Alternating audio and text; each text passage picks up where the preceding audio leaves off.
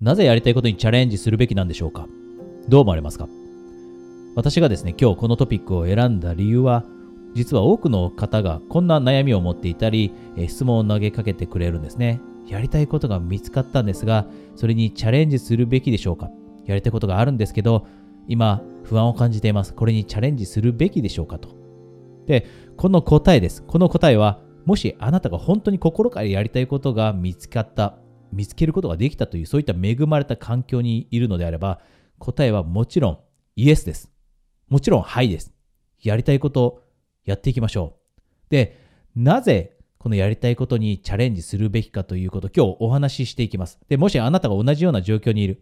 えー、やりたいことが見つかった、でも一歩が踏み出せないと思ったら、今日のビデオをぜひあなたのインスピレーションとして、あなたを感化するその素材として使っていってください。じゃあなぜやりたいことってやるべきなんでしょ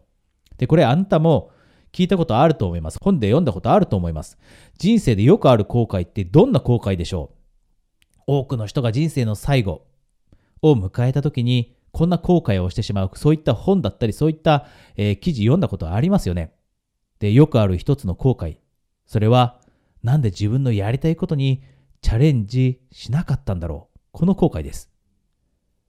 やらない後悔というのは一生引きずります。あなたも今までの人生の中でやりたかったけれどもやらなかったことってあったかもしれません。私はありました。例えば、大学を出て就職するというその就職活動のステージにおいて私は自分のやりたかったことを諦めました。で、諦めて就職するという選択を取ったんですね。で、そうしたらどうなったかというと、そのやりたいことにチャレンジしなかったことをずっと後悔しました。で、その気持ちずっと残ってました。で、これが実際にあなたの人生でも起こったかもしれません。であればもうわかるはずです。やらなかった後悔っていうのは一生続きます。でも、じゃあやった時の後悔ってないんですかと。もちろん、一部の人は、やりたいことにチャレンジした結果、自分の思い通りの望んでいる結果が得られないことってもちろんあります。例えば起業して自分が思ったように軌道に乗らない時ってありますよね。で、このようにやりたいことにチャレンジしたって、えー、結果が伴わないことって、自分が欲しい結果が得られないことってもちろんあります。じゃあこういった人って後悔しないかというと、こういったことが起きるんです。やりたいことにチャレンジしたとき、たとえ失敗したとしても、それでも学びというのがあります。やりたいことに全力投球して、集中して、自分のエネルギー、集中力、時間、お金も時として、えー、投資したりします。で、その後、たとえ結果が得られなかったとしても、そこからは大きな学びがあるんです。得られるものはあるんです。本気でやった場合には。で、その得られるものがあなたにさらなる明確さを与えてくれたりします。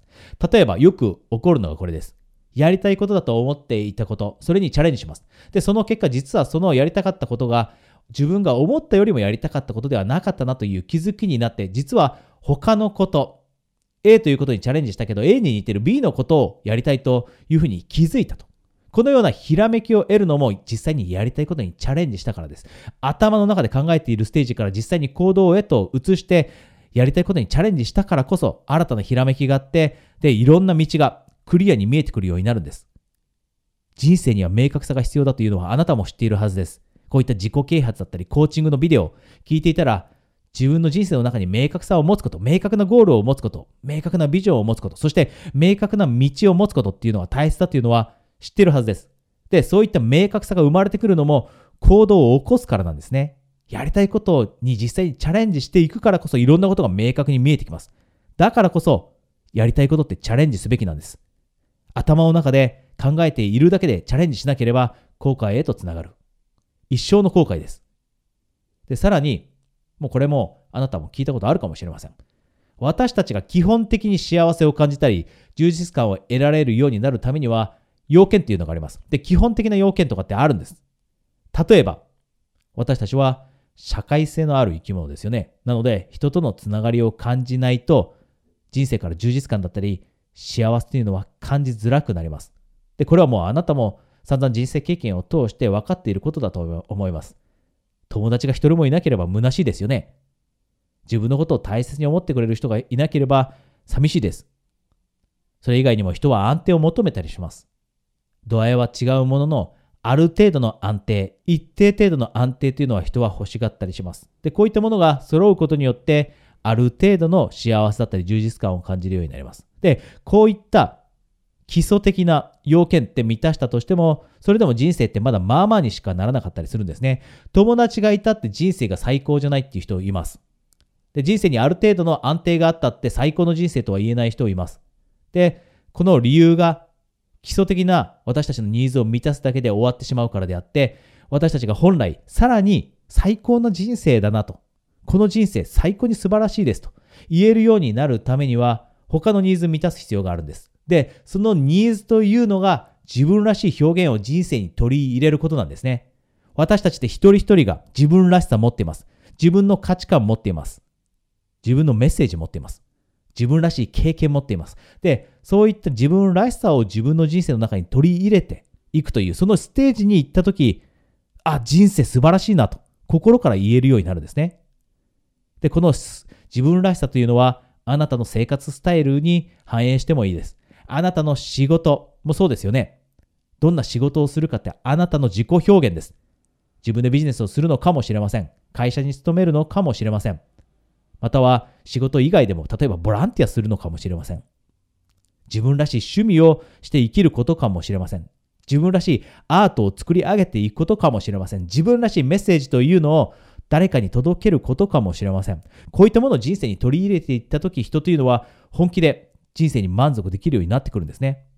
で、この話をすると、自分のやりたいことだけ、自分らしさを追求していくとわがままだったり、自己中心的なんじゃないの？と思う人って一部います。でもそんなことって一切ありません。あなたがこの時代において、この時代において、人生100年と言われる時代において、やりたいことに不安があったとしても、勇気を出してチャレンジして向かっていっているその姿というのは、周りの人に勇気とインスピレーションを与えます。あなたが大切に思っている人います。例えば友達が大切かもしれません。家族がいるかもしれません。お子さんもいるかもしれません。あなたが勇気を持って、本当に自分の表現を、自己表現を大切にしながら生きていって、やりたいことにチャレンジする。やりたい仕事をする。やりたい趣味にチャレンジする。本当に大切だなと、価値のあるなと思っているメッセージを人に届けるようにする。こういったことをしていくことで、あなたは周りの人の人生に明かりを灯します。もしかしたらあなたの周りは怖くてなかなか行動を起こせないかもしれません。あなたの周りの人も何かやりたいなと思っていたとしても、でも踏みとどまってしまっているかもしれません。でも、あなたが勇気を持って、やりたいことに向かって進んでいって、それを周りの人にも見せてあげれば、その人たちは感化されます。あなたが周りの人に勇気を与えられるようになります。なので、自己中心的なことだったり、わがままだったりするわけではなく、自分のやりたいこと、自分らしく表現して人生を生きていくということは、あなたの周りの人の人生も明るくしていくことを忘れないようにしましょう。で、今って人生100年時代とかって言われます。多くの人が60を過ぎて、じゃあ65を過ぎて、じゃあ残りの40年だったり35年、どのように生きるか。考えなければいけないと思いながらも、なかなかこういった長期的な視点って持ちながら生きることって難しいですよね。でも、一部の人が65を過ぎたって、70になったって、80になったって、楽しく充実感を感じながら、素晴らしい人生だなと思いながら生きてきます。で、そういった人というのは、この自分らしい人生というのを生きているんです。人によっては、70になろうが80になろうが、心から貴重だなと価値のあるなと思える仕事を続けていきますよね。何歳になろうが自分が心から楽しいと思う趣味を見つけたら、そういった人生を送っていきますよね。で、旅行が好きで、とにかくそれを楽しみたいと思って、自分らしいライフスタイルを築いたら、お金を稼ぎながらも、世界中を旅行するというライフスタイル70でも80でも、そういったスタイルを築きながら生きていきますよね。で、こういったことが実際に実現できるのも、今から長期的な視点を持ってやりたいことにチャレンジするからです。やりたいことにチャレンジするというのは実は長期的なプランニングです。なぜならば、やりたいことというのはあなたは長期間続けられるからです。やりたくないことは途中で諦めたくなります。でも、やりたいことって、60になっても70になっても80になっても、あなたは情熱を持って取り組むことができます。だからこそ、この人生100年時代において、自分らしく生きる、自分がやりたいと思っていることを追求することって必須になってきます。あなたがそのやりたいことにチャレンジしている姿は、まずは周りの人に明かりを灯すということも忘れずに、そしてあなたがやりたいことにチャレンジしたら、たとえ失敗したとしても学びがあると。で、ひらめきがあっていろんなことが明確に見えてくるということ。これも忘れないようにして、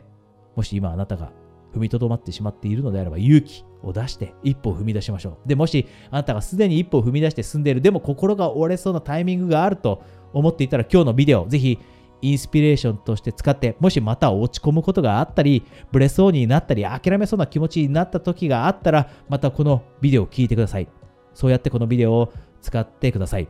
で、ここで一つだけお知らせがあります。私はご存知の通り、コーチングをして、例えば人生で目標を一度なくしてしまったり、もうすでに目標を達成したんだけど、次の目標を失ってしまって充実感を感じられなくなったり、または今から目標を見つけて、で、その目標に向かっていきたいだったり、目標はあるもののなかなかその目標に向かっていくための短期間で達成するためのアプローチがわからないので、えー、サポートが欲しい。こういった人たちをコーチングさせていただいているんですが、人生、みんな結局のところ人生を変えたいと思ってるんですね。今の人生、たとえどんな状況にあったとしても、